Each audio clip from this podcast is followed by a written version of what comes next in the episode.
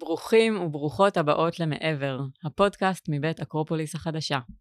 אם זו פעם ראשונה שאתם שומעים עלינו, אני אספר שאנחנו תנועה וקהילה של אנשים שרוצים ומאמינים בעולם טוב יותר, ויודעים שהוא מתחיל קודם כל ולפני הכל באדם טוב יותר, זה שנמצא בכל אחד ואחת מאיתנו. אקרופוליס החדשה היא בית ספר לפילוסופיה פרקטית, כזו שמחוברת לחיים, ומרכז תרבות והתנדבות. בכל פרק נארח תלמידים ותלמידות לשיחה בנושאים שרלוונטיים לחיים של כולנו, ובמטרה לתת לכם ערך של מודעות, של השראה, והבנות על עצמנו ועל כל מה שמעבר. אני הדר נבון, והיום אני מארחת את עידן צ'רני. עידן הוא מורה ותלמיד, ומנהל את המרכז שלנו בתל אביב. עידן הוא פילוסוף והרפתקן, ובמקצועו צלם גיאוגרפי, מרצה, ומוביל מסעות מרתקים בעולם. בואו נתחיל.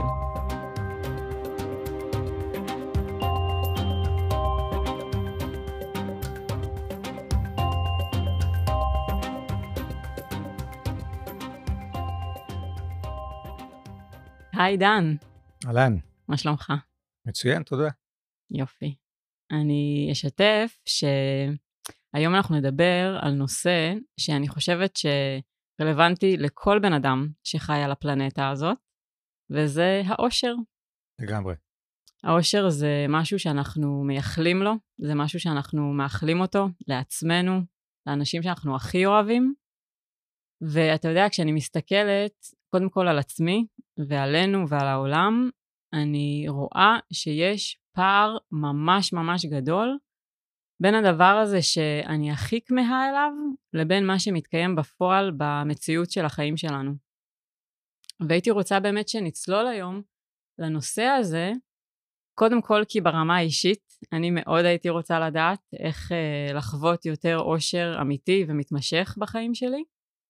וגם כי אני יודעת עליך שבשלב מסוים בחיים יצאת למסע, מסע שהוא קודם כל פנימי, אה, אבל גם מסע חיצוני בעולם, אה, בעצם כדי להבין יותר ולהעמיק את הנושא הזה, ואולי הייתי באמת רוצה שנתחיל את השיחה בינינו אה, בלשאול אותך, לשמוע מהזווית האישית שלך, איפה אתה פגשת את הנושא הזה של העושר, או מה, מה גילית בחיפוש הזה. כן. אז קודם כל אני מסכים איתך שכל בני האדם, אני חושב, מחפשים את האושר.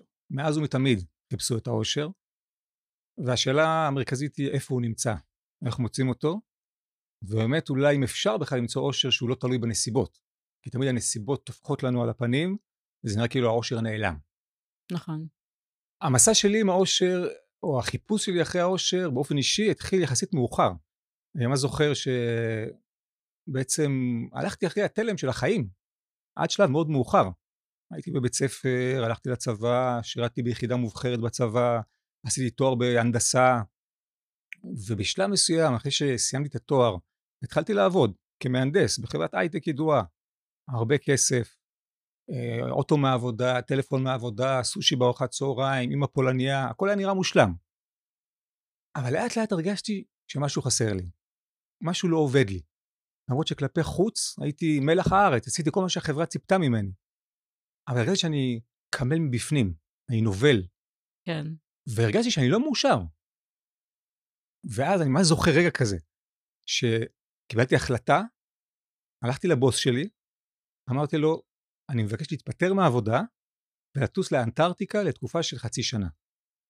אני זוכר אותו מסתכל עליי ככה עם עיניים פתוחות, מבוהל, והוא אומר לי, מה, אתה הולך להתנתק מהעולם לחצי שנה?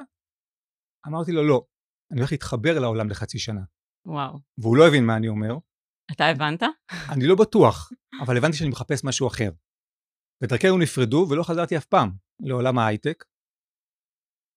ואז התחלתי איזה מסע, מסע של חיפוש. וכשחזרתי, החלפתי מקצוע. הפסקתי לעבוד בהייטק, התחלתי להיות צלם גיאוגרפי, מוביל מסעות בעולם, התפרנסתי מהרצאות המסעות בעולם, עד היום אני מתפרנס כך. והדבר המעניין הוא שלכאורה, שוב התחלתי מחזור שהיה לי הכל. היה לי את העבודה המושלמת שכל אדם חולם עליה. לטייל בעולם, להרצות המסעות בעולם ולקבל על זה כסף, לא להוציא על זה כסף. נכון. אבל גם שם הרגשתי עוד פעם איזה חוסר מסוים. משהו, משהו לא עבד. התחברתי לאיזה מושג שוויקטור פרנקל מדבר עליו, שנקרא הריק הקיומי. הרגשתי איזה ריק בתוכי, איזה חוסר משמעות. ואפילו סף הרגש שלי כל כך עלה, כי ראיתי כל כך הרבה מקומות בעולם שכבר היה קשה לרגש אותי. מהמם. ואז נפל לי האסימון פעם ראשונה, שאולי אני מחפש את האושר שלי במקום הלא נכון. ואז יצאתי באמת למסע של החיפוש. ובשלב מסוים מצאתי את לימודי הפילוסופיה שלי, ואפילו יצאתי עד לבוטן, שזו מדינה קטנה במזרח הרחוק, שאומרים שזו המדינה עם האנשים המאושרים ביותר בעולם. יצאתי לחקור את פילוסופיית העושר הבודהיסטית, לראות מה יש להם ללמד אותנו. אז כ-. ככה התחיל הרומן שלי. מעניין, הנושא של ממש. אושר.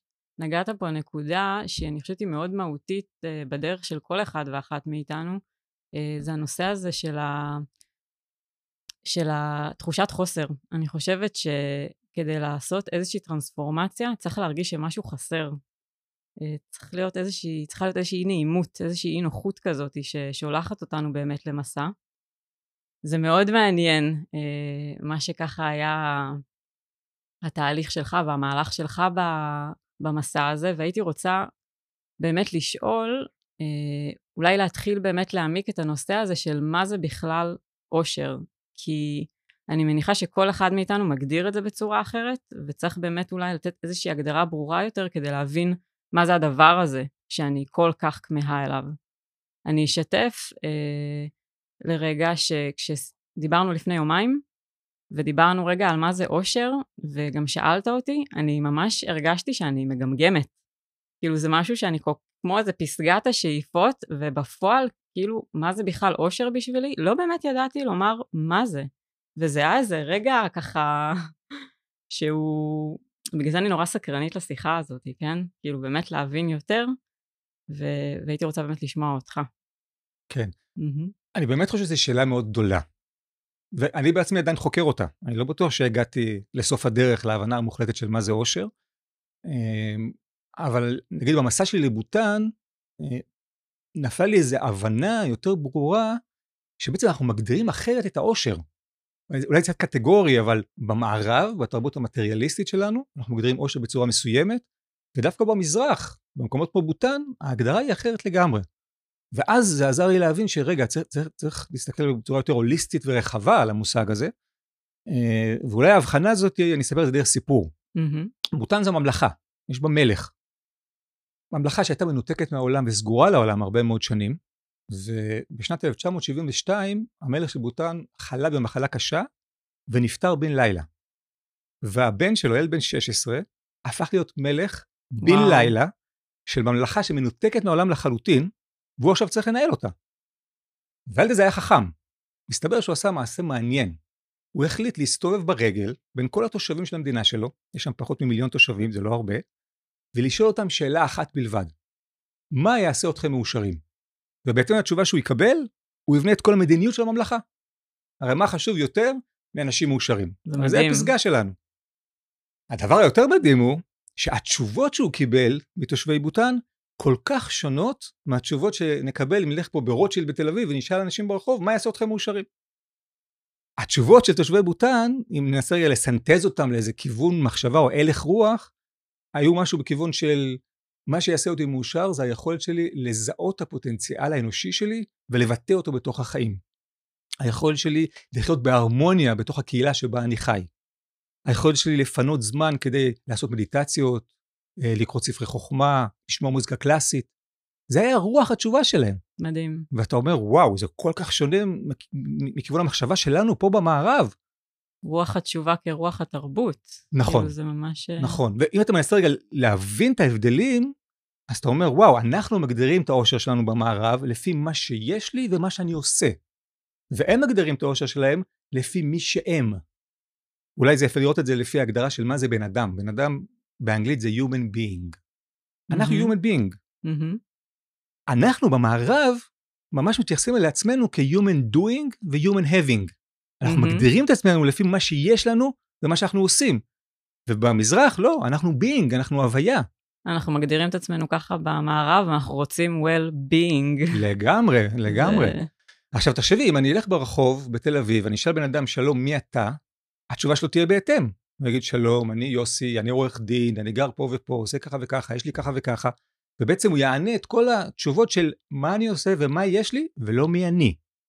עכשיו, אנחנו לא אשמים כי, כי ככה חינכו אותנו. זה בעצם החינוך המטריאליסטי, המטריאליסטי שלנו. אני חושב שלא לימדו אותו בבית ספר מי אנחנו.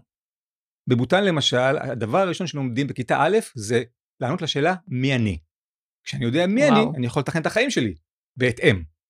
אז זה ממש תפיסת עולם שהיא, שהיא אחרת לגמרי. עכשיו, שוב אני אומר, אנחנו לא אשמים כי חונכנו לרדוף אחרי משהו. רואים את זה יפה נגיד בפרסומות. תסתכל על פרסומות שאנחנו הולכים פה בנושאים כן. באיילון ומסתכלים החוצה, אנחנו רואים כמה קל להיות מאושר כינוני עזריאלי. כן. קשור לאושר, ואתה אומר לך, רגע, האושר נמצא שם? כאילו שכנעו אותנו שככל שאנחנו צורכים יותר, אנחנו מאושרים יותר. כן. בבוטן יגידו לך באופן מפורש, ככל שאתה צורך יותר, אתה אומלל יותר. בבוטן יש חוק מדינה שאומר שאסור לתלות פרסומות צרכניות בציבור, אסור לשכנע וואו. את האנשים לקנות. מה אתה מדהים. כן רואה? אתה רואה כל מיני שלטים שרשום עליהם משפטי חוכמה. למה? לנסות לחבר את האדם למהות הפנימית שלו, ל being, שדיברנו עליו קודם, שבתפיסה של בוטן העושר יותר נמצא במקומות האלה. עכשיו, מה זה המסע הזה לשכנע אותך לקנות ולהיות מאושר? תראה עד לאן זה הגיע, היום יש כל מיני ימים כאלה, Black Friday, Cyber Monday, יום רווקים הסיני, כן. שכל הקניון נכנס לך הביתה דרך המחשב, עשרה מוצרים במחיר של אחד, הכל זול, אתה קונה הכל, אתה לא משתמש בכלום, הכל נהרס כי זה סיני, אבל לקנות ולקנות ולקנות, ואין לזה סוף וזה בור בלי תחתית. נכון. ו... לא יודע, תסתכלי, יש פרסומת שאני מאוד אוהב, שפרסמו פעם בארץ, אה, זה שאתה אה, נושם זה לא אומר שאתה חי, נכון, של רכב. רומאו. אלפא רומאו. עכשיו אני חושב שזו פרסומת גאונית, היא כל כך חזקה, היא עמוקה, היא אפילו רוחנית. זה נכון, זה שאתה נושם זה לא אומר שאתה חי. נכון. אבל הפתרון הוא אלפא רומאו? אני לא יודע, אין לי אלפא רומאו, אבל האמת היא שלאימא שלי יש אלפא רומאו, ופעם האוטו שלי היה במוסך, לקחתי לה את האוטו ליום אחד. זה נגמר בשתי דוחות של 750 שקל על מהירות, באותו רמזור, פעם בהלוך ופעם בחזור. וואו. אז אושר זה לא הביא לי. אז המסע הזה הוא, הוא... התרבות שלנו, החינוך שלנו, הוא כאילו מכוון אותנו לאיזה מקום שלא בטוח שהאושר נמצא שם. אולי אפשר לסכם את זה בסיפור קטן מאוד יפה, שאני אוהב על, על תייר מערבי שנוסע להודו. Mm-hmm. והוא מתחבר עם איזה בחור הודי. וברגע מסוים הוא שואל אותו, את הבחור ההודי, מה אתה רוצה לעשות שתהיה גדול? אז הבחור מסתכל עליו ואומר, אני לא רוצה לעשות כלום. והתייר אומר לו, אני לא מבין, מה אתה רוצה לעשות שתהיה גדול? ההודי אומר לו, אני לא רוצה לעשות כלום, אני רוצה להיות. והסיפור הקטן הזה ממש מתמצת את ההבדל בין התרבויות. תרבות שרוצה אחרי לעשות ושיהיה לי, לתרבות שאומרת להיות. בתרבות שלנו לא מקדשים את הנוכחות, את הערות, את כאן ועכשיו. לא רק זה, אתה כאילו מנותק. זאת אומרת, מה זה אתה לא יודע מה אתה רוצה לעשות? כאילו, איפה אתה חי? לגמרי, לגמרי. אז צריך להבין איפה אנחנו מחפשים את האושר. ואם הוא לא שם באמת, אם הוא לא שם במקומות האלה שאתה אומר, אז איפה כן אפשר למצוא אותם? כן. אותו. אז אני אתחיל בזה שהייתי בבוטן, אז המדריך שלי, היה לי מדריך שם, מקומי. הוא אמר לי, אתה יודע, אני חושב שרוב האנשים בעולם המערבי לא מאושרים. מסכימה. אני אגיד לך גם למה. הוא אומר לי, הם מחפשים את האושר במקום הלא נכון. אבל הוא לא השאיר אותי בדיכאון, והוא אומר, בוא ניתן לך טיפ אצלנו בבוטן, איפה הם מחפשים את האושר, איפה הוא נמצא. הוא אמר לי משפט שעד היום נחרט לי בזיכרון, והוא עדיין, זה, הוא מסע שאני הולך איתו. הוא אמר, האושר זה לא לקבל את מה שאתה רוצה, אלא לרצות את מה שכבר יש לך. וואו, אני צריכה לחשוב על זה. צריך לעכל את זה. עכשיו, אני באינסטינקט ישר זה שלח אותי לשורשים הפולניים והיהודיים שלי, הפולניים של תסתפק במועט, למדנו את זה מבית סבתא, והיהודיים שלי של זהו השיר שמח בחלקו. נכון. אבל מהר מאוד עם השיחה עם המדריך שלי הבנתי שזה לא זה. זה לא הכוונה של המשפט. זה משהו בודהיסטי הרבה יותר עמוק שצריך לפענח אותו. בוא נסתכל על זה רגע ביחד. החלק הראשון של המשפט. העושר זה לא לקבל את מה שאתה רוצה. עם יד על הלב, אנחנו בתרבות שלנו, כמה אנחנו תולים את העושר שלנו במה שיש לנו או אין לנו. נכון. שתהיה לי זוגיות אני אהיה מאושר, שאני אמצא עבודה אני אהיה מאושר, שאני אשתחרר מהצבא אני אהיה מאושר. כאילו האושר הוא תמיד באיזה אופק, כאילו שם, הוא גם, שם. גם באופק וגם באיזה משהו זמני וחומרי שאני רוצה שיהיה לי או לא. נכון. אבל הדברים האלה באים והולכים, כמו הגלים בים. ו... במזרח הם אומרים שאתה לא יכול לתלות אושר שלך במשהו זמני וחומרי. אף פעם לא יהיה לך אושר שלא תלוי בנסיבות, הוא תמיד ילך ויבוא. זה לא ייתכן שהאושר הוא כזה. זה מזכיר את הסיפור על הדייג, שהוא ממש מדגים את זה, שהוא איזה מראה לתרבות שלנו. על הבחור הצעיר שהולך על חוף הים ורואה איזה בחור זקן, יושב על כיסא נוח עם חכה לידו. הוא שואל את הבחור הזקן, מה אתה עושה? אז הוא אומר לו, אני דג דגים. אומר לו הצעיר, אבל אתה יושב פה בכל מקרה, אולי תשים עוד חכה בצד השני שלך, יהיה לך פי שתיים דגים. כן, יעילות. הזקן, מה יצא לי מזה? הוא אומר לו, תוכל לקנות חכה שלישית. אותו הזקן, ומה יצא לי מזה? הוא אומר לו, אז תוכל לקנות סירה. ולדוג הרבה יותר דגים עם רשת. אומר לו הזקן, מה זה, מה זה ייתן לי? הוא אומר לו, אז תוכל לקנות עוד סירות ולהעסיק אנשים שיעבדו עבורך מקביל אליך. שואל אותו הזקן, מה זה ייתן לי? אז תוכל לקנות מכמורתן, סירת דייג ענקית, להיות הדייג הכי עשיר בכפר. שואל אותו הזקן, ומה זה ייתן לי? אומר לו, אז תוכל לשבת על חוף הים כיסא נוח בחכה אחת וליהנות מהחיים. אוי, זה מעולה. אז אנחנו צוחקים מזה, אבל אני חושב שבתוך הלב אנחנו בוכים מזה. למה? כי, כי, כי האושר נמצא מתחת לאף במרחק נגיעה, הוא כבר כאן. מהמם. אבל אנחנו צריכים לעשות איזה מסע כל כך ארוך ורחוק כדי לחזור לאותו מקום ולהבין, הוא כבר היה שם, האושר הזה. אז זה, זה, זה, זה סוג של מראה לצורת החיים שלנו. ממש.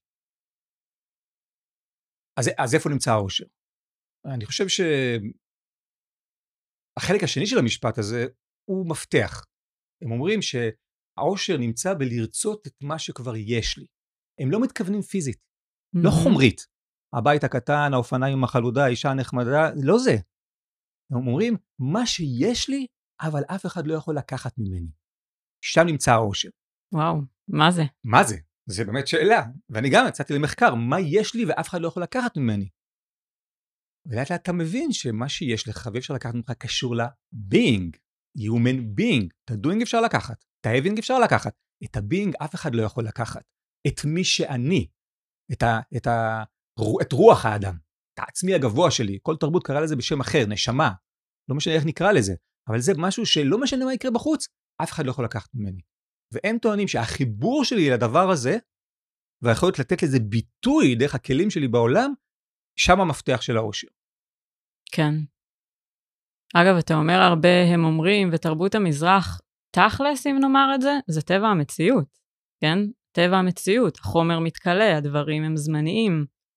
זאת אומרת, זה באמת כאילו רחב יותר ממה שנזיר זן אומר, או אה, גישה בודהיסטית, זה באמת, זה באמת טבע המציאות, כן? זה מה שמתקיים בפועל. לגמרי, אני גם חושב ככה, אני- ההבחנה הזאת, הקטגוריה, נגד מזרח למערב, מהמם. היא, היא מושגת. זה, זה לא נכון מהמם. לעשות את ההבחנה הזאת. אני חושב שגם במערב יש אנשים רוחניים, וגם במזרח יש אנשים חומריים.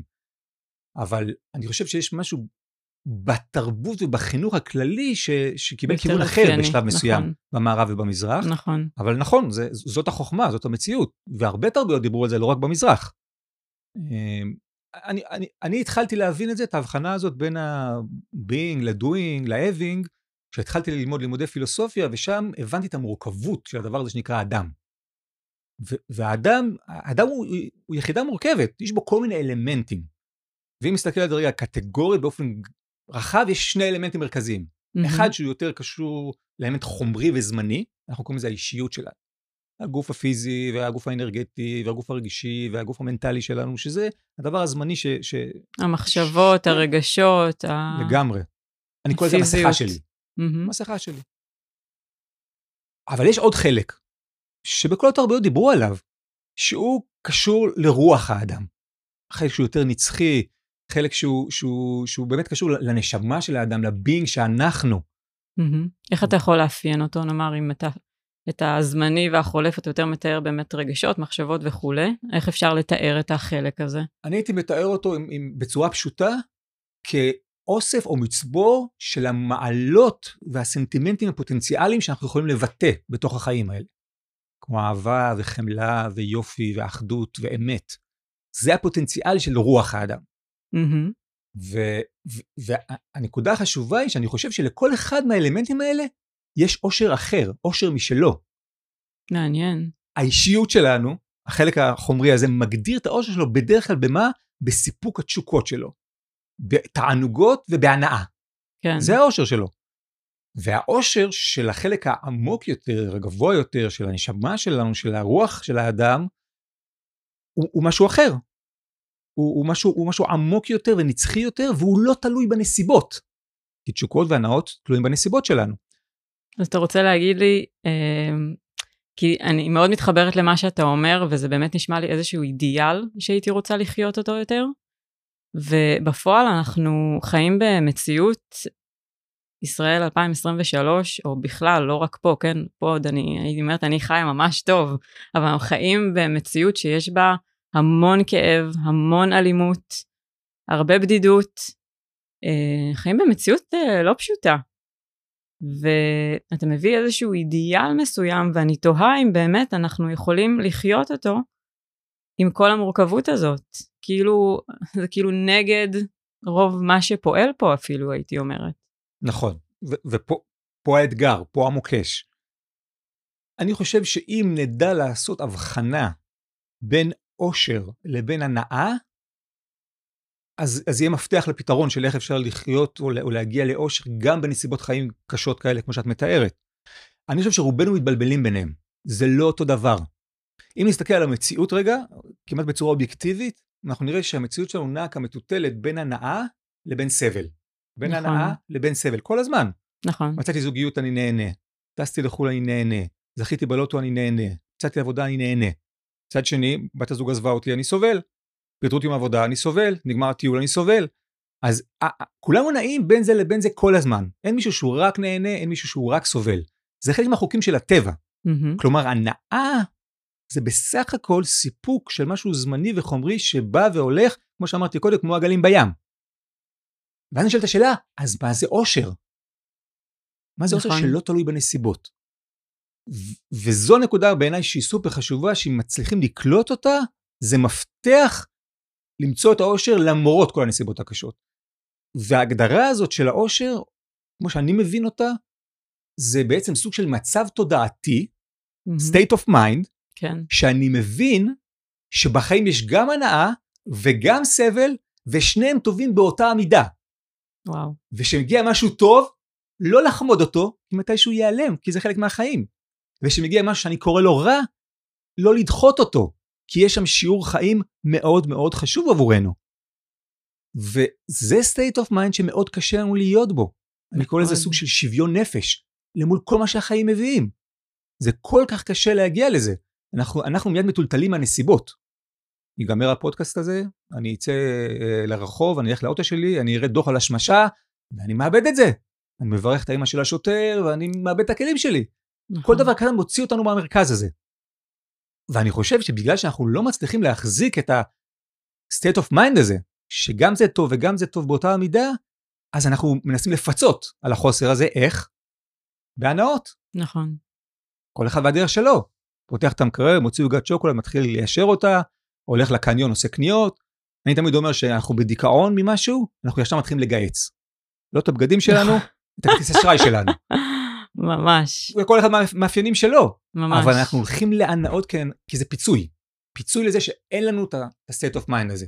ובסופו של דבר זה, אני מסתכלת באמת על החברה שלנו, זה לא עובד. אנחנו חברה שמכורה לסמים, לאלכוהול, לאכילה רגשית.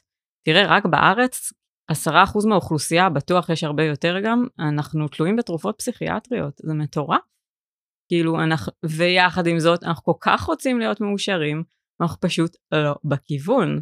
ואתה באמת מדבר על איזשהו, איזשהו תהליך, ואני באמת חושבת שזה מסע של חיים, כאילו להבין את טבע המציאות. כאילו, אתה אומר, האושר הוא לא פה, אה, הוא לא פה, הוא גם בזה וגם בזה, זה לא באו-או.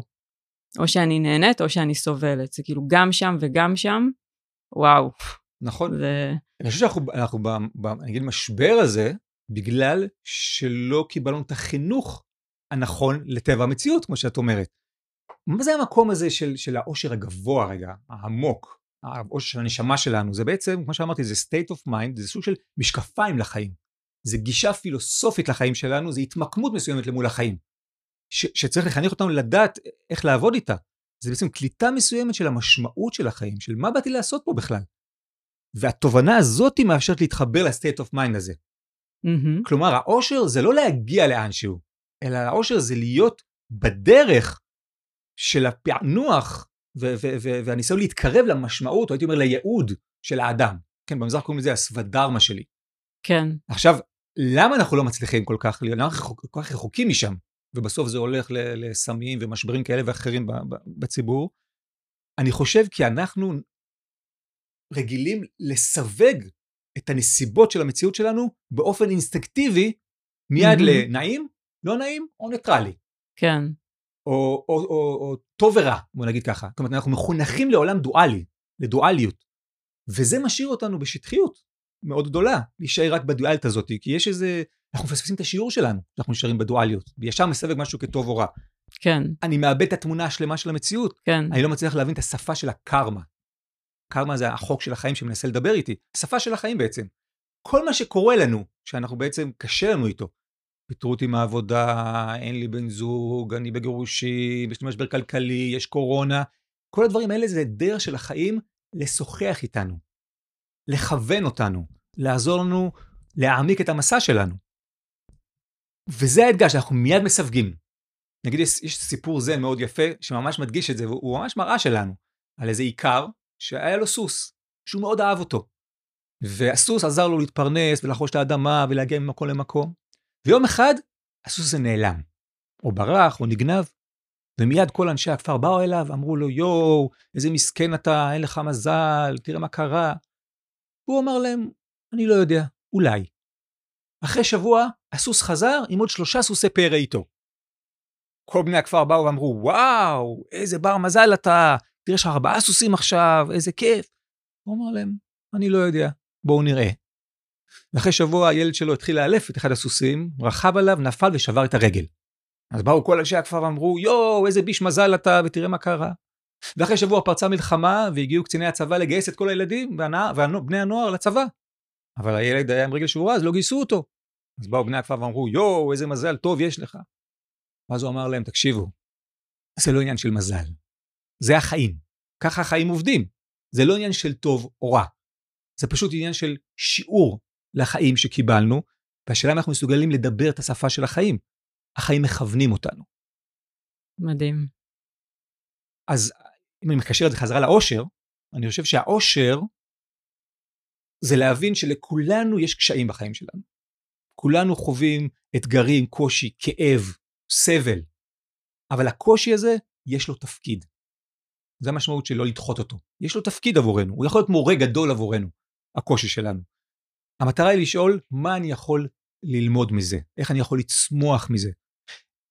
בוא תסתכלי על החיים שלנו. מבט רגע צ... אה, צלול, אנחנו נראה שרוב השיעורים שלנו בחיים למדנו דווקא מהכישלונות שלנו. נכון. במקומות שלא הצלחנו, במקומות שהצלחנו להתגבר על קושי. שם הייתה קפיצת הכרה משמעותית ולמדנו משהו משמעותי על החיים שלנו. כלומר, זה לא בעיה. צ'רצ'יל אמר פעם, אל תבזבזו משבר טוב. זה מעולה. לגמרי. נכון. לגמרי. אפילו אני זוכר את הילד שלי שהוא היה בכיתה א', הוא חזר, והוא אמר, אבא לימדו אותי בבית ספר על טעות טובה. ואמרתי, וואי, איך שמחתי, אמרתי, מלמדים אותם לטעות. אל תפחדו לטעות, אנחנו צומחים מטעויות, זה לא בעיה, זה לא תקלה בדרך, זו הדרך עצמה. ואת זה צריך לקלוט, אבל אני מסכים, זה החלק הקשה של ה... זה, זה ה, ה, ה, ה, הצד הקשה של האושר. ש, של למצוא את האושר של זה, לזכור את זה, למרות המשבר, הכאב, הסבל, הפיטורים, הגירושים, כל אחד ומה שהוא חווה בחיים שלו. זה כן. מאוד מאוד קשה. אמרת בשיחה המקדימה שהייתה לנו, אמרת משפט, אני יכול להיות אה, אה, כואב ועצוב ועדיין להיות מאושר. ולא נכון. הבנתי מה אתה אומר. עכשיו אני מרגישה שאני יותר מבינה. אתה באמת מדבר על אה, גישה, ממש גישה לחיים, כן? איך אני ניגשת בכלל לדברים, אה, למה שמגיע לפתחי. זה ממש ממש שונה ממה שגדלנו עליו. כן, אני אתן לך דוגמה, דוגמה מהחיים שלי. אני כבר בשלושים שנה האחרונות מתפרנס ממסעות בעולם, צילום והרצאות על המסעות האלה. Mm-hmm. לפני כמה שנים פרצו לי הביתה. גנבו לי כל מה שהיה בבית. הכל. וואו. מחשבים, גיבויים, ציוד צילום, אפילו בגדים. השאירו לי בית ריק. עכשיו, כל ההרצאות שלי והפרנסה שלי הייתה במחשבים שלי ובגיבויים שלי. והכל נגנב. בן לילה, לקחו לא לך את החיים. את החיים. לא יכולתי להתפרנס, לא יכולתי להרצות, הכל נעלם. בן לילה. עכשיו, זה משבר וסבל וכאב שקשה לתאר לך את המקום הזה שהייתי בו, ממש חוסר אונים. משכו לי את השטיח מתחת לרגליים ברגע אחד. מצד אחד, אתה אומר, איך אפשר להיות מאושר? נכון. שכל החיים שלך התהפכו. נכון. עכשיו, זה לא היה לי פשוט. האמת, בימים הראשונים לא הייתי מאושר. אבל לאט לאט, שעבר זמן, הסתכלתי בפרספקטיבה על הרגע הזה, הבנתי כמה שיעורים חשובים הוא לימד אותי, הרגע הזה. הוא לימד אותי בכמה attachment הייתי לציוד שלי, לדברים mm-hmm. שלי, לחיים שלי. הוא לימד אותי את הזהות שלי, כל כך הזדהיתי עם עידן הצלם, עידן הטייל, עידן זה וזה וזה. שזה לא אני, זה המסכה שלי בסך הכל, זה המקצוע שלי. זה לא מי שאני, זה לא המהות שלי, זה לא הבינג שאני. ולאט לאט זה, זה העביר אותי שיעורים משמעותיים, כמעט נגיד טרנספורמטיביים, של להבין, וואו, אני לא יכול להישאר עם הזהות הזאתי. כי הנה, ברגע אחד הזהות הזאת יכולה להיעלם לי. ואז מה? אני אהיה אומלל? כן. אני זוכר כמה, הייתי כבר מורה לפילוסופיה באותה תקופה, ולימדתי אנשים את השיעורים של בודה על נון-אטאצ'מנט. והיה לי כל כך קל לדבר עליהם, על נון-אטאצ'מנט. אבל כשחוויתי את זה, פתאום אמרתי, וואו, איזה אטאצ'מנט יש לי לציוד צילום שגנבו לי, ולמחשבים שגנבו לי, ולכסף שגנבו לי, ולמשבר כלכלי שיש לי שם. וכשאתה חווה משהו, אתה מבין עד הסוף למה התכוונו החכמים שאמרו את זה. כן. וזה שיעור גדול לשחרר את זה. אבל יד, ידעתי בשלב מסוים לקחת את המשבר הגדול הזה ולהפוך אותו להזדמנות. להפוך אותו לשיעור שעזר לי להתקדם ולהעמיק את הדרך שלי, את ההבנה שלי, את, ה, את המציאות. וכל אחד בעיניי צריך אפילו, אפילו בדיעבד לחזור למשברים שהיו לו ולנסות להסתכל עליהם בעיניים אחרות, לפענח אותם אחרת. לשאול מה ההזדמנות שהייתה שם, או אפילו מה הצלחתי ללמוד נכון. מזה בסוף. לפעמים נכון. אנחנו מצליחים ללמוד מזה משהו. אתן לך עוד דוגמה. פעם הייתי בטיול באפריקה, בג'יפ, במדבר, בשטח, ממש אושר מוחלט. אחד המקומות שאני הכי אוהב בעולם, הייתי בצפארי באפריקה, נוף מדהים, אנשים מדהימים, טבע מטורף. לא משנה מה היה, ברגע מסוים עשיתי תאונה עם הרכב. התהפכתי.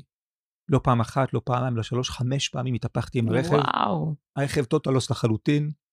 הציוד צילום שלי אפשר היה לאסוף אותו עם פינצטה במשך קילומטר אורך. הכל, הכל נהרס ברגע אחד. הראש שלי נפתח, היה דם בכל מקום, סיטואציה לא נעימה בכלל. וראיתי איך גן עדן הופך לגיהנום במרחק של בלימה של, ה, של, של הבלם של האוטו. Mm-hmm. ממש, ברגע אחד, הכל נעלם. ולאט לאט הסיפורים האלה אמרו לי, לא יכול להיות. לא יכול להיות שהאושר שלי יהיה תלוי בכל מה שקורה בחוץ, שיכול ברגע אחד גם להיעלם. אני חייב למצוא איזה מקור של אושר שהוא טיפה יותר יציב, ש, שאפשר להחזיק אותו. כן. והמסע האלה והתובנות האלה עזרו לי להבין שכן, הוא לא נמצא בחוץ בכלל. יש איזו עצמאות מסוימת שאני יכול לייצר אותו מבפנים. נשמע ממש מקום לשאוף אליו. אני תוהה, אתה יודע, בגלל שכולנו כל כך רחוקים מזה, ואתה מדבר על תהליכים שגם אתה עשית עם עצמך כשאתה כבר לא מעט זמן בדרך, כן? חוקר, לומד, מתרגל. אה, אתה יודע, אנחנו נקלעים לכל מיני, נקלעים, זה גם לא נכון להגדיר את זה, כן? אנחנו פוגשים כל מיני סיטואציות, סיטואציות חיים שהרבה פעמים מרגיש שהם לא בגובה העיניים שלנו, כאילו שזה גדול עליי. ואני באמת uh, תוהה איך מי שלא עושה דרך, עוד פעם, שוב, אתה גם אומר, בפועל כשהמשבר הזה עם הגניבה קרה, כאילו, גם לי לקח זמן, כן? אמ, ואני תוהה אם יש לנו סיכוי, אתה יודע, אנחנו, כמו שאמרנו, לא חונכנו ככה, אנחנו לא שם תודעתית, המסרים שאנחנו מקבלים ומעבירים הם הפוכים לגמרי מזה. איך, אולי, אתה יודע, אולי נדבר באמת יותר על פרקטיקה, כן. על איך אני, שרוב חיי אה, מופנים לכיוון אחר, אה, יכולה להתקרב למקום הזה. כן, אז אני אגיד, זה, זה, זה, זה מסע. Mm-hmm. זה מסע לכבוש את המקום הזה. ברור שאנחנו רחוקים משם ו- וצריכים לצאת לאיזה מסע ולתרגל כדי להיות ב state of mind הזה. זה לא מגיע ברגע כי עכשיו שמעתי על זה ואני מסכים עם זה. להסכים עם משהו זה לא אומר שאני מסוגל לחיות אותו. כן, אני יכול אה, אה, אה, ללמוד שיעור אינטלקטואלי על חמלה ולהבין ולהסכים עם חמלה, אבל רגע אחד בכביש, אם מישהו עוקף אותי, זה לא זמין עבורי, אני לא מצליח להשתמש בזה. נכון. אז זה דורש הרבה מאוד תרגול. אז באמת, בואו נדבר על כלים פרקטיים mm-hmm. שיכולים לקרב אותנו לאושר.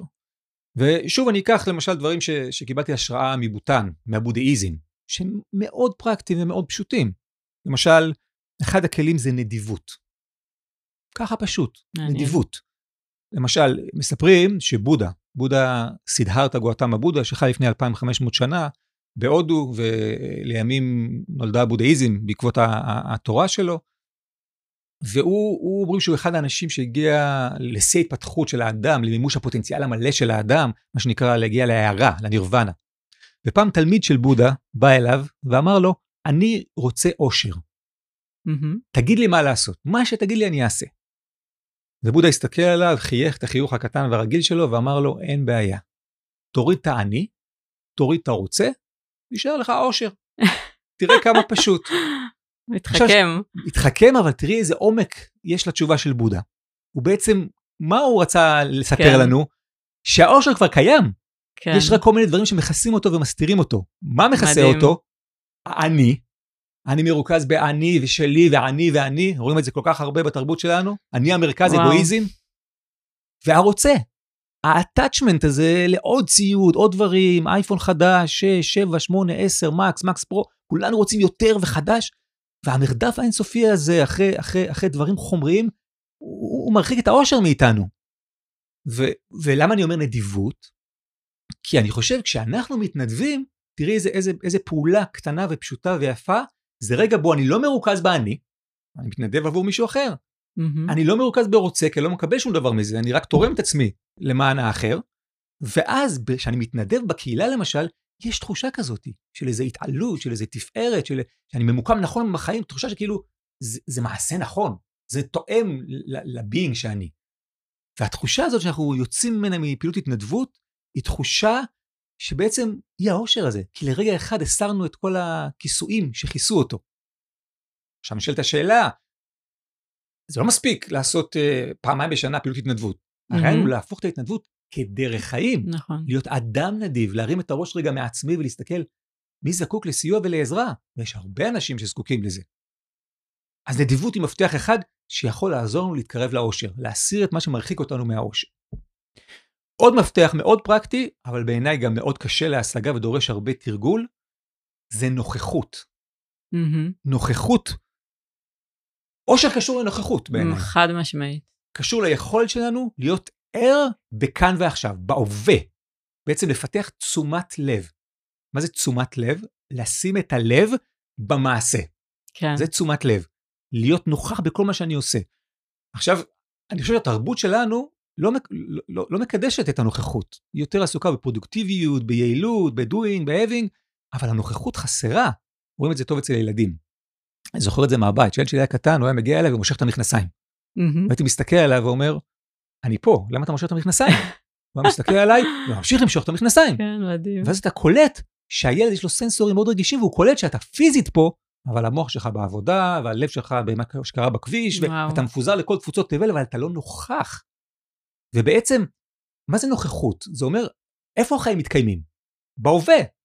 רק אם בהווה. אתה מנסה להיות בעתיד או בעבר, בדאגה לעתיד או בחרטה על העבר, אתה בעצם לא חי איפה שהחיים נמצאים. ואז בוודאי שלא תהיה מאושר. או במקום אחר תודעתית, כן? אני יכולה לשבת על הספה ולהיות בטורקיה, כי אני קוראת עכשיו משהו על משהו שקרה שם, כן? ממש ככה. בגלל זה בשנים האחרונות צצו במערב כל מיני תרגולים, כמו פטריות אחרי הגשם, שעוזרות לאדם להיות נוכח, למשל מיינדפולנס. נכון. נכון. נוכחות קשובה, ללא שיפוטיות לרגע הנוכחי. נכון. כי קשה לנו, זה ממש, זה ממש קשה. למשל, יש חידה בודהיסטית כזאת שמבהירה את זה בצורה יפה. חידה שאומרת איך צריך לשטוף כלים. לשטוף כלים, כמו פעם, עם סקוץ' כזה כן. וסבון. ואל תדאגי מבחן אמריקאי. שתי אפשרויות. אפשרות אחת, לשטוף כלים כדי שהכלים יהיו נקיים. אפשרות שנייה, לשטוף כלים כדי לשטוף כלים. עכשיו, אנחנו בתרבות שלנו, יד על הלב, אנחנו שוטפים כלים כדי שהם יהיו נקיים. בוא נודה. נכון. התשובה הבודהיסט אומרת לא, זו לא התשובה הנכונה. התשובה הנכונה היא לשטוף כלים כדי לשטוף כלים, כדי להיות נוכח במעשה. וכשאני שוטף כלים אני מרגיש את הזרם של המים, ואת העוצמה של המים, ואת החום של המים. וכשאני מנקה את הלכלוך מהצלחת, אני מנקה את הרגשות השליליים שלי מתוכי, ואת המחשבות השליליות שלי מתוכי, ואני נוכח באופן מלא בתוך המעשה. אבל אנחנו, כשאנחנו שוטפים כלים, אנחנו חושבים על הקפה שאחר כך. ובקפה שאחר כך אנחנו חושבים על העבודה. ובעבודה אנחנו חושבים על הבית. ובבית אנחנו חושבים על החופשה בחו"ל. אנחנו אף פעם לא נוכחים ברגע עצמו, ולכן האושר מתרחק מאיתנו. כן. וזה בעיניי טיפ מאוד מאוד מאוד חשוב.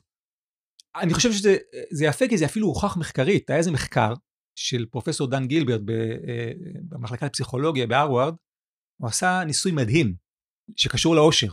הוא לקח קבוצה של אנשים, שם להם בטלפון הסלולרי שלהם אה, אפליקציה שרוטטת כמה פעמים ביום באופן אקראי, ובשנייה שהיא רוטטת הם מחויבים לענות על אה, אה, שלוש שאלות. Mm-hmm. שאלה אחת, מה אתה עושה כרגע? שאלה שנייה, על מה אתה חושב כרגע? ושאלה שלישית, מה רמת האושר שלך בין 0 ל-100? כלומר, אני מתהלך בעולם, פתאום הטלפון רוטט, מה אתה עושה כרגע? אני אה, מנקה את הבית, על מה אתה חושב כרגע? על חופשה ביוון, מה רמת האושר שלך? 40 מתוך 100. וככה הם עולים כמה פעמים ביום. לקחו את כל התשובות של הרבה מאוד אנשים, ועיבדו אותם, mm-hmm. המדענים באוניברסיטת האווארד, והם גילו כמה דברים מאוד מעניינים על האושר. הדבר הראשון שהם גילו, אין שום קשר בין מה אני עושה ואיפה אני נמצא לרמת האושר שלי. וואו. כלומר, אני יכול להיות ביוון ולהיות אומלל, בחופשה ביוון, ואני יכול לתקן פאנצ'ר באוטו ולהיות מאושר. אין קשר. אבל הדבר היותר מעניין שהם גילו, זה שהאנשים המאושרים ביותר בסקר הזה, היו כן. האנשים שהמחשבה שלהם נמצאת במקום ובמעשה שבו הם, מה שהם עושים בעצם. כלומר, זה לא משנה מה אני עושה, איפה אני נמצא, זה משנה שאני נוכח במחשבות שלי במה שאני עושה, אני ער. וזה מפתיע. זה מפתיע מדהים. מאוד שבעצם העושר נמצא כאן ועכשיו, רק להיות נוכח במקום בו אני נמצא. לגמרי, מאוד מתחברת לזה. אתה יודע, כשדיברנו בטלפון על מה זה עושר, זה, זה הדבר כאילו שאפילו היחידי שידעתי לאחוז בו. כאילו שאני באמת יכולה להיות בתחושה הזאת כשאני נמצאת בנוכחות. נכון. ומה עוד באמת אני יכולה... אני חושב שעוד דבר חשוב שיכול לעזור לנו, זה משהו גם שהתרבות שלנו לא מתוכנתת אליו, זה יכול להיות לשים את הדגש יותר על התהליך מאשר על התוצאה. Mm-hmm. למה? יש משפט יפה של בודה שאומר, There is no way to happiness, happiness is the way. אין דרך לאושר, האושר הוא הדרך עצמה. נכון. אנחנו הרבה פעמים חושבים שהאושר נמצא ב, כמו, איזה, כמו איזה חפץ שצריך להשיג אותו, או פסגה שצריך לכבוש אותה. כן, את מכירה את זה שאנחנו יוצאים לאיזה טיול לכבוש איזה פסגה? תרמיל על הגב, קשה, חם, משקלים, אתגרים, יום שלם של טיפוס, מגיעים גמורים לגמרי למעלה. ומה יש בשיא הגובה? יש נוף יפה, אבל בדרך כלל רוצים כמה שיותר מהר לרדת למטה. כן. זה מדהים, אפילו על האברסט, נכון. שמטפסים אליו כל הטיילים, חיים שלמים מכינים את עצמם. כמה הם נשארים כמה שם. כמה דקות הם שם והם רצים למטה. אז אתה אומר, רגע, אם רצים כל כך מהר למטה ורוצים רק לרדת, אז איפה האושר אם לא למעלה? דוגמה ואז, מעולה. ואז אתה קולט שהאושר נמצא בטיפוס. כן. במאמץ שלי, מה? לפגוש את עצמי דרך הקושי, להתגבר על הקשיים שלי, להתגבר על הפחדים שלי, להכיר את עצמי דרך הטיפוס. החיים זה המסע. אין דרך לאושר, האושר הוא הדרך עצמה. הוא להבין שכל מה שקורה לי, הוא ההזדמנות שלי לפתח את ה-state of mind הזה, של הכל נכון עבורי, גם הטוב וגם הרע. ממש. אז, זה... אז לשים דגש על תהליך, אנחנו כל כך מכוונים לתוצאה. יש דוגמה יפה שהייתי בטיבט פעם, אז הנזירים מכילים מנדלה ענקית מחול צבעוני. ראיתי את זה. לוקח להם שנים להכשיר את עצמם כדי לעשות את המנדלה הזאת. כן. לוקח להם חודשים לבנות אותה, כשזה נגמר זה פאר היצירה, ויום אחרי שזה נגמר, הם פשוט מפרקים את זה.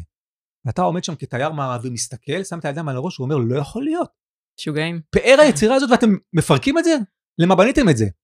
ואנחנו לא קולטים ש, שהתוצאה לא חשובה בכלל.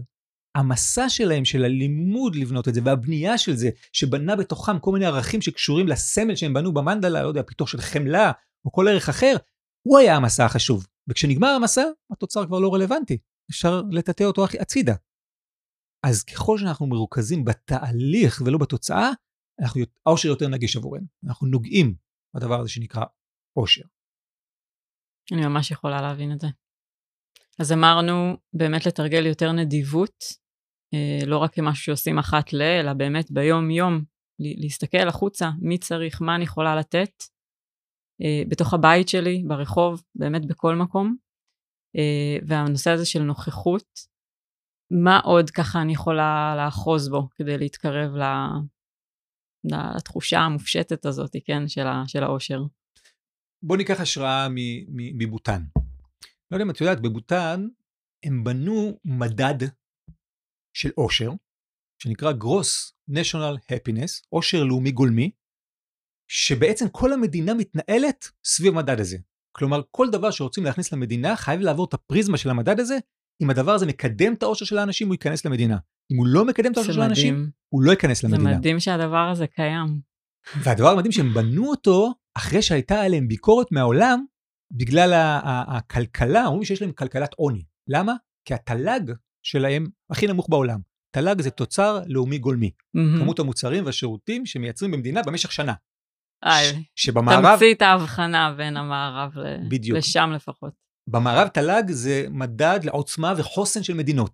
מהמם. הסתכלו על בוטן, אמרו, הכי נמוכה בעולם, זה, זה לא הגיוני. הם קראו לזה כלכלת עוני, כי הם לא הבינו את התרבות של בוטן. ואז מלך בוטן החליט להסביר את עצמו, והוא בנה את המדד הזה, הוא אמר, תל"ג זה לא טוב. הוא הסביר למה גם. הוא אמר, מה זה תל"ג? זה מודד רק כמות של מוצרים ושירותים שיש. לא מעניין אותו אפילו איזה מוצרים. תייצר כן. נשק להרוג אנשים, או אנטיביוטיקה. להציל אנשים, תל"ג כן. עולה. תחשבי, אפילו אם, לא יודע, המים מזוהמים באזור המגורים שלך, ואת קונה הרבה מים מינרלים, התל"ג עולה. נכון. חינוך גרוע באזור המגורים שלך, שולח את הילדים לחינוך פרטי, התל"ג עולה. הם אומרים, אתה רוצה להתנדב בקהילה, התל"ג יורד, כי אין מוצרים ואין שירותים. וואו. אתה רוצה לסעוד את ההורים שלך בבית ולא בבית אבות, תל"ג יורד. כלומר, תל"ג זה מדד שלא מקדם אנושיות, לא מקדם ערכים, הוא לא יכול להיות מדד ראוי ל- ל- לעוצמה של מדינות. ואז הם המציאו מדד אחר, Gross National Happiness, שהוא מדד שבנוי מתשעה מדדי מפתח, שהם תשעה תנאים שהם טוענים, אחרי מחקר של עשרות שנים עם אנשי רוח מכל העולם שהם עשו, שהם התנאים שאם הם יתקיימו במדינה, הסיכוי שאנשים יהיו מאושרים הוא יותר גדול. כלומר. הם אומרים שבוטל, המטרה שלה לא לקדם עושר. המטרה שלה לקדם את התנאים לכך שהעושר יוכל להתקיים. איזה קרקע בעצם צריך בשביל זה. בדיוק. והם בנו קרקע כזאתי. מדהים. אז בוא ניקח טעימה מה- מה- מהקרקע הזו, מהעושר הלאומי גולמי, ונראה אם מהמם. זה יכול להיות רלוונטי אלינו. זה יכול להיות כלים פרקטיים עבורנו. אני אתן לך דוגמה. למשל, אחד המדדים שם זה חיוניות וחוסן נפשי של הקהילה. כלומר, אדם שמסוגל לחיות בהרמוניה עם הקהילה שבה הוא חי, יהיה אדם יותר מאושר. חד משמעית. שיש בזה איזה, איזה היגיון, כלומר, מסכימים לנו שהאדם הוא יציר קהילתי, הוא לא יצור בודד. כן, אנחנו מכירים את זה מפרקי אבות, אם אין אני לי מי לי זה נכון, אבל כשאני לעצמי, מה אני? אין נכון. משמעות לנוכחות שלי לבד. עכשיו, אני אתן לך דוגמה פרקטית, איך זה מתבטא בבוטן. למשל, רובם עובדי אדמה, אנשים פשוטים, מספקים את צורכי עצמם דרך האדמה. מהמם. כל אחד יש לו חלקת אדמה שלו. אבל, כשמגיע הרגע של מישהו לעבוד את האדמה, בכפר, לא משנה לזרוע, לקצור, לעדור, לקלטר, לדשן, כל השכנים מגיעים לעזור לו. בהתנדבות. כולם מגיעים לעזור לו עד שהעבודה מסתיימת. מדהים. עכשיו, את המדריך שלי, רגע, רגע, רגע, יש פה משהו לא הגיוני, זה מדהים. אבל מה קורה אם לי יש עשרה דונם אדמה, ולשכן יש מאה דונם אדמה? נכון, אז כולם עובדים אצלי שעתיים, אני עובד אצלו שבועיים. נכון. אז אמרתי לו, רגע, אז אני, בישראל קוראים לזה פרייר. עכשיו, קודם כל, הוא לא הבין מה אני אומר, כי אין מילה כזו בבוטנית, פרייר. אבל הסברתי לו למה הכוונה. ואז אני רואה אותו חושב, ואז הוא אומר לי, הבנתי, אתה צודק, הבחור עם המאה דונם פרייר. אמרתי לו, לא הבנת, הפוך, אני הפרייר. הוא אומר לי, לא, הבחור עם המאה דונם הפרייר. ואז אמרתי לו, למה? ותראי איך הוא מסביר לי את זה. הוא אומר לי, תראה, אני הולך להתנדב אצלו במשך שבועיים. הוא מתנדב אצלי שעתיים. נדיבות זה ערך פנימי שקשור לביינג שלי, שמקרב אותי לאושר. דיברנו על זה קודם, נדיבות. לי יש הזדמנות במשך שבועיים להתקרב לאושר. הוא מסכן, יש לו הזדמנות רק שעתיים להתקרב לאושר. אתה מסתכל על זה, אתה נשאר עם פה פעור ואתה אומר, וואו, אנחנו כל כך רחוקים. וואו, וזה בתרבות שלנו. מדיניות. כאילו, לגמרי. אומרת שזה במדיניות, זה פשוט בלתי נתפס. זה לא רק מדיניות, כי זה לא שכופים עליהם את זה, אלא זה חינוך. כן. בגיל אפס הם מחונכים לזה, הם מבינים את המשמעות של זה, הם רוצים לעשות את זה, אף אחד לא מחייב אותם לעשות את זה. זה התנדבות. אבל אתה אומר, וואו, וואו, זה, זה אפשרי, רק צריך להפעיל את השריר הזה. אתן לך עוד דוגמה. מהמם. אחד מהמדדים שלהם לאושר זה ניהול זמן בריא. כלומר, הם טוענים שאדם שיודע לנהל את ה-24 שעות שיש לו ביממה בצורה אינטליגנטית, מהמם. ויחלק אותה בצורה נכונה, יהיה אדם יותר מאושר. ואז הם אומרים, אוקיי, בואו בוא, בוא, בוא נבין מה זה אומר. מה אדם ממוצע עושה בחייו? הם אומרים שלושה דברים. עובד, זמן פנוי, מהמם. וישן. זה רוב מה שהוא עושה רוב היום. ואוכל. אוכל, כן, בסדר. זה חלק מהזמן הפנוי שלו, הוא אוכל. אבל, אה, הם אומרים, אוקיי, החלוקה שהם ממליצים עליה היא שליש, שליש ושליש. שמונה שעות עבודה, שמונה שעות שינה, שמונה שעות פנאי. אבל, שימי לב, בוטן אפשר להבין, הם יותר מכוונים איכות מאשר כמות, מהמם. כן? כמות שעות זה כמות. אז מה הם ממליצים לעשות בתוך כל אחד מהחלקים האלה? וזה מדהים בעיניי. לגבי העבודה, הם אומרים, אתה חייב למצוא עבודה שיש לה משמעות עבורך. מהמם. אם אין לה משמעות עבורך, תהיה עבד כל חייך. אם יש לה משמעות עבורך, לא תעבוד יום אחד בחייך.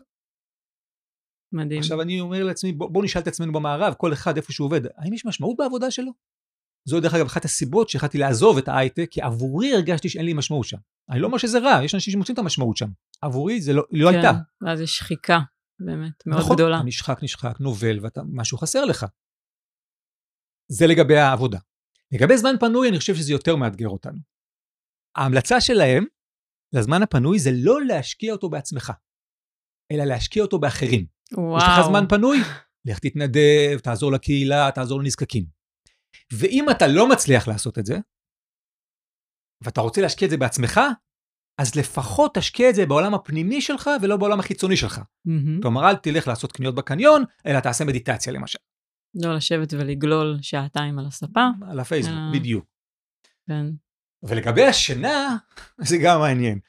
שמונה שעות נשמע הרבה. אני נכון. לא ישן שמונה שעות בלילה. עכשיו, הם אומרים, נכון, זה נשמע הרבה, לא צריך לישון שמונה שעות. אדם גם לא צריך לישון שמונה שעות. אומרים, אדם יכול לישון גם ארבע שעות כל לילה, כל חייו, בלי שום בעיה, ולהיות ערני. אבל הם אומרים דבר מעניין. הם אומרים, אם באמת תישן שמונה שעות בלילה, ותחיה עד גיל 70, המשמעות המתמטית היא שישנת 24 שנים מחייך. אנחנו לא, בהכרה, לא בהכרה למספר הזה אפילו. לא. 24 שנים ישנו, אם ישנו 8 שעות בלילה. והם אומרים, אין צורך בזה. לא צריך לישון כל כך הרבה שעות. עכשיו, הם מסתכלים אה, עלינו נגיד, אנחנו במערב, נגיד בני הנוער, אני רואה את זה, קשה להם לצאת מהמיטה. קשה לצאת מהפוך. למה הם לא רוצים לצאת מהמיטה? הם לא רוצים לצאת מהמיטה מסיבה מאוד פשוטה. כי אין להם משמעות. כשיש לך משמעות בחיים, אתה עף מהמיטה. זה לא לא רק בני נוער. זה גם אנחנו המבוגרים. אני מסכים, אני מסכים. אז זה עניין של משמעות. ושיש לך משמעות, שאתה מכוון נכון, שאתה מחובר לפנימי ולא לחיצוני ולא לנסיבות, אז זה נותן לך איזה drive מסוים לחיים, ואז הכל מתחיל למצוא את המקום שלו. גם השעות שינה, גם השעות עבודה, גם השעות פנאי, ומה אתה עושה עם כל אחד מהם. אז זה עוד אחד מה, מהמדדים האלה. ממש מעניין. אתן לך עוד דוגמה. מהמם. אחד המדדים שלהם זה הקשר של האדם לטבע. הם טוענים שככל שהאדם יותר מחובר לטבע, הוא יהיה יותר מאושר.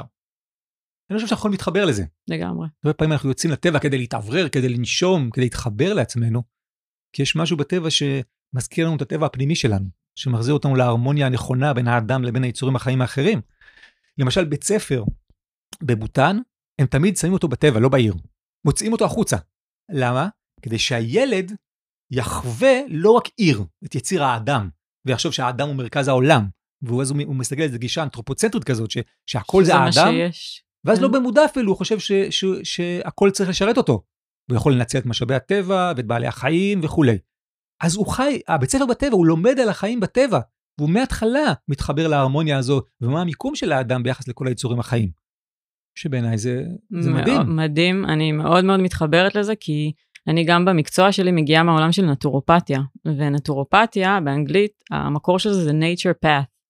זאת אומרת, הגישה אומר, דרך הטבע, כן? זאת אומרת, ככל שנהיה יותר קרובים לדרך הטבע, אנחנו נהיה גם יותר בריאים, בריאים לא רק פיזית, כן? נפשית, רגשית. אה, וככל שנתרחק בעצם, אז אנחנו נהיה אנשים פחות בריאים כנראה. אז אני מאוד מאוד מתחברת לגישה הזאת, גם נטורופתיה, לפני שהיא גישת טיפול, היא גם ממש פילוסופיה אה, לחלוטין, ושוב פעם, אנחנו במערב חיים בבטון. אנחנו אחת ל... אני רואה גם על הילדים שלי, אנחנו אמנם חיים בגינה, כן, יש לנו גינה, אבל לצאת למרחבים גדולים יותר זה, זה באמת אה, קורה לעיתים רחוקות מדי, מה שנקרא. נכון. כאילו יש הבדל גדול. אני אספר לך סיפור, אני מרצה על מסעות בעולם. לפני איזה שנה הרציתי בחברת הייטק, מהמם. באיזה קומה, לא יודע, 12 של איזה בניין, והייתי בחדר ישיבות שלהם, שם הרצינו, וראיתי, הם שמו טפט ענק על הקיר, ענק, שמכסה את כל הקיר של יער. אתה אומר, וואו, כאילו, כאילו, אתה, זה הפתרונות שהם מוצאים. בואו תראה טפט של יער, תחשוב שאתה בטבע. אבל זה לא עושה את העבודה. מעניין. כן.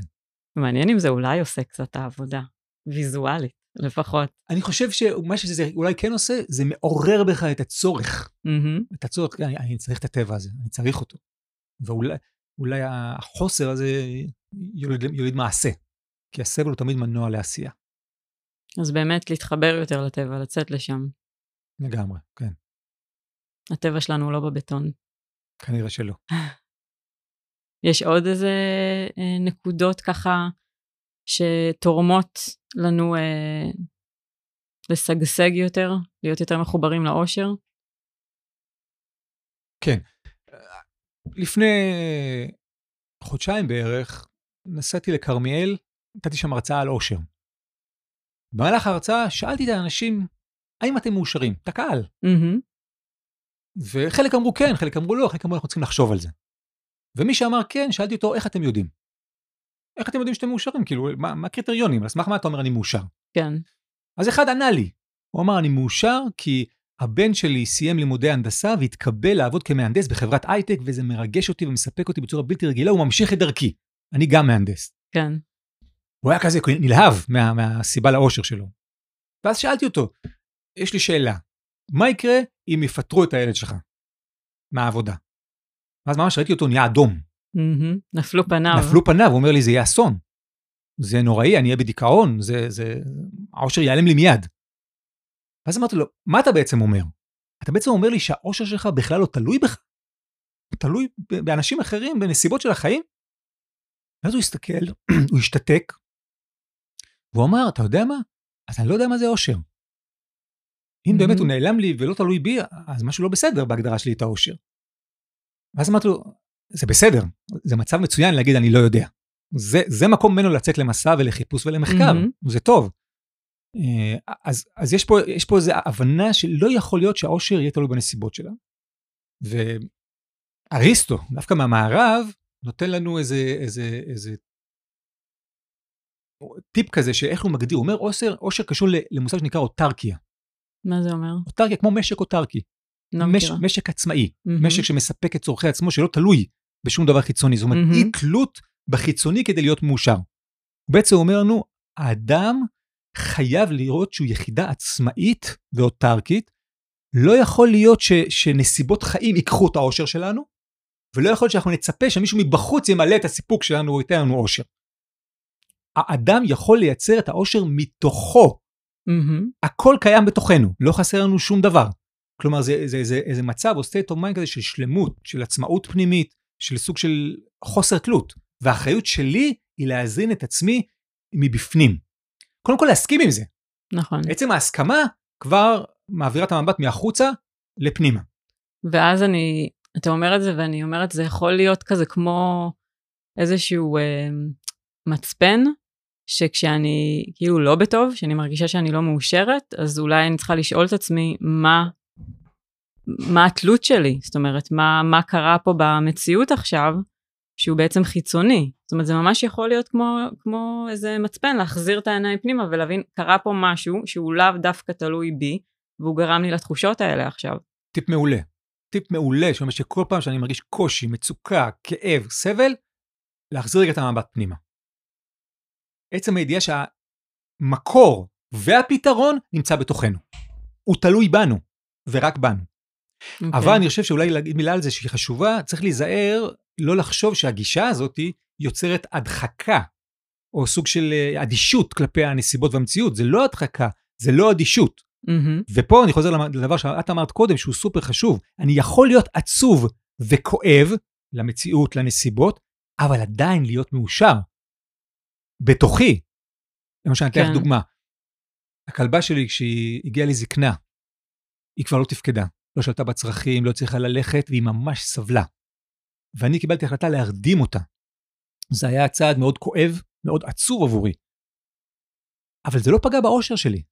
זה לא פגע באושר העקרוני שלי, כי ידעתי שאני פועל מתוך איזה מצפן פנימי, מתוך איזה ערכים פנימיים, מתוך חמלה, מתוך אהבה מהמם. כלפיה, ו- ו- ושמרתי על, על, על האתיקה שלי.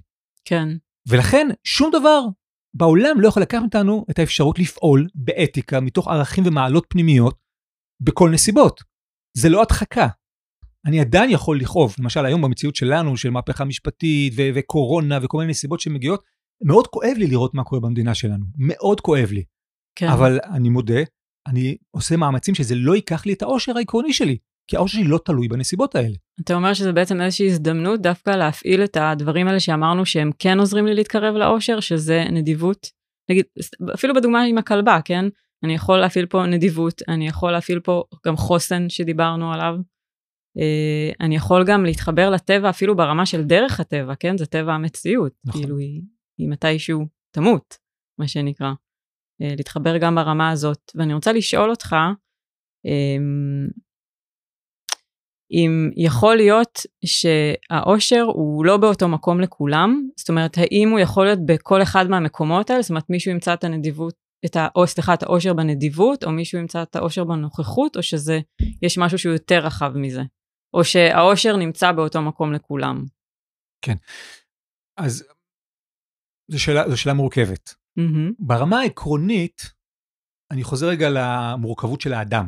זוכרת שאמרנו שהאדם הוא יחידה מורכבת, שיש לו איזה חלק חומרי זמני של, של האישיות שלנו, וחלק טיפה יותר רוחני, רוח האדם, הנשמה שלנו. אז אני חושב שזה עניין של זהות והכרה. זאת אומרת, לא כל האנשים, הכרתם נפתחה לעולם שמעבר. כן, קצת כמו הפוסטקאט שעשיתי עם רותי על, על העולם מהמם. שמעבר. לא כן. כולם יש להם את ההכרה הזאת ורואים את זה. ומי שאין להם את ההכרה הזאת, אז ההכרה שלהם היא כרגע רק בעולם של החומר, באישיות שלהם. ואז זה בסדר שהאושר שלהם נמצא בסיפוק של הצרכים של האישיות שלהם. זו לא בעיה, וזה באמת האושר שלהם. אני חושב שברגע שאדם, הכרתו נפתחה לעולם שמעבר, לרוח, לפנימיות שלנו, לנשמה שאנחנו, לרוח האדם, אז הסיפוק של הצרכים של האישיות והתשוקות שלה לא מספק אותם, זה לא מספיק, זה לא ממלא את כל האושר שהם, שהם זקוקים לו. ואז יש סוג של סבל, סוג של חוסר, כן. סוג של ריקנות. אז זה תלוי בהכרה, מי שהכרתו שם זה האושר שלו, אבל מי שהכרתו כבר עברה למקום אחר, לא אני חושב יכול שזה לא מספיק עבורו. בזה. כן. זה לא מספיק עבורו. ובתוך אלה, נגיד שהכרתם אה, כבר נמצאת ברוח, אז אה, אני מדמיין את האושר כמו איזה פסגה של הר. ויש הרבה שבילים להגיע מהמם. לפסגה הזאת. דרך נדיבות, דרך נוכחות, דרך ל- דגש על התהליך ולא על תוצאה, דרך להתחבר לטבע, יש הרבה שבילים. בעצם כאילו יש דרך אחת, אבל יש הרבה שבילים ליישם את הדרך הזאת. אז כל אחד צריך למצוא את השביל ש... שמתאים לו, שעוזר לו, שעובד לו. כולם יכולים לעזור. כן, נשמע ככה. וואו, אני כאילו רוצה לסיים את השיחה הזאת ובאמת לתרגל את זה, כי החיים מביאים את זה כל הזמן, ואני... קודם כל הייתי רוצה לשאול אם יש עוד איזשהו משהו שהיית רוצה להוסיף אה, בנושא הזה. אולי שוב, המ- המילה על מה שפתחנו, על הקושי בתנאי משבר וכאב לגעת באושר הזה. כי שומעים את זה, אנשים אומרים, אין לי כסף, אין לי אהבה, אין לי עבודה, יש מלחמה, יש מהפכה משפטית, איך אני יכול להיות מאושר בתוך הדבר הזה? ואני אומר, זה אף פעם לא יכול להיות תירוץ לא להיות מאושר. אפילו תסתכלי במציאות. אין אנשים מאושרים באפריקה שאין שם כסף ואין מה לאכול? יש. אין אנשים מאושרים באוקראינה שיש מלחמה? יש, פגשתי כמה כאלה לאחרונה. אין אנשים מאושרים בישראל שעברו גירושים או פיטורים מעבודה? בוודאי שיש. כלומר, העושר לא קשור לנסיבות. אנחנו, העושר קשור ליכולת שלנו לעבוד עם הנסיבות. הסטואיקנים דיברו על זה. יש דברים שיש בשליט, שהם בשליטה שלנו, ויש דברים שהם לא בשליטה שלנו. אין לנו שליטה על הנסיבות. נכון. יורד גשם, אין לי שליטה. פרצה מלחמה, אין לי שליטה. יש מהפכה משפטית, אין לי שליטה. אבל יש לי 100% שליטה על היכולת שלי לבחור איך אני מגיב לנסיבות שהגיעו. על המחשבות שלי, על המעשים שלי, 100% שליטה. וזה נותן חופש. זה ממש. נותן חופש, כי, כי בעצם התובנה הזאת היא שהאושר האמיתי זה החופש להגיב לכל מה שמגיע. זה state of mind, זה גישה פילוסופית לחיים, זה משקפיים לחיים, זה בשליטה שלי. ולכן במובן מסוים האושר הוא רק עניין של בחירה, להחליט להיות מאושר. לא יותר מזה, זה תלוי רק בי, זה נותן תקווה. ולהבין שכל מה שמגיע לפתחי הוא בעצם איזושהי הזדמנות לעשות משהו, אה, הייתי אומרת, אפילו מפואר ברמה האנושית, כן? לגמרי. כל מה שמגיע לפתחי הוא הצדק של הטבע. שום דבר לא קורה סתם. יש איזה כיוון לחיים האלה. קראו לזה במזרח דרמה, ב- ביוון תיאוס, אה, אלוהים ביהדות, לא משנה איך תקראי לזה, יש איזה כיוון לחיים האלה. כל מה שקורה, הקרמה שלנו היא צודקת עבורנו. מה שמגיע הוא נכון לי. תחשבי על זה רגע, אם אני קולט את זה ואני מבין כל מה שבא הוא נכון לי וצודק לי, והוא אפילו הזדמנות עבורי כדי להתפתח, זה בעצם משחרר אותי מכל פחד. אני הולך בחיים ואני אומר, שום דבר לא יכול לקרות לי. כל מה שיקרה הוא צודק לי, אני עובד עם הכל. וזה בעצם ה-state of mind של האושר. state of mind שכל מה שמגיע צודק, גם הטוב וגם הרע, רק לעבוד עם הכל, להבין את השיעור שלי. ואם נכשלתי, ואם טעיתי, ואם נפלתי, ואם יש כאב, להודות על השיעור, להגיד פעם הבאה אני אנסה להיות יותר טוב, ולהמשיך את החיים. מדהים. אני לוקחת את זה איתי. אני מאחלת את זה לעצמי ממש, ובאמת uh, לכולנו, ללכת יותר בכיוון הזה של uh, להבין ולעבוד בצורה נכונה יותר עם המציאות. ותודה שבאת. תודה על ההזדמנות, אושר גדול. ממש.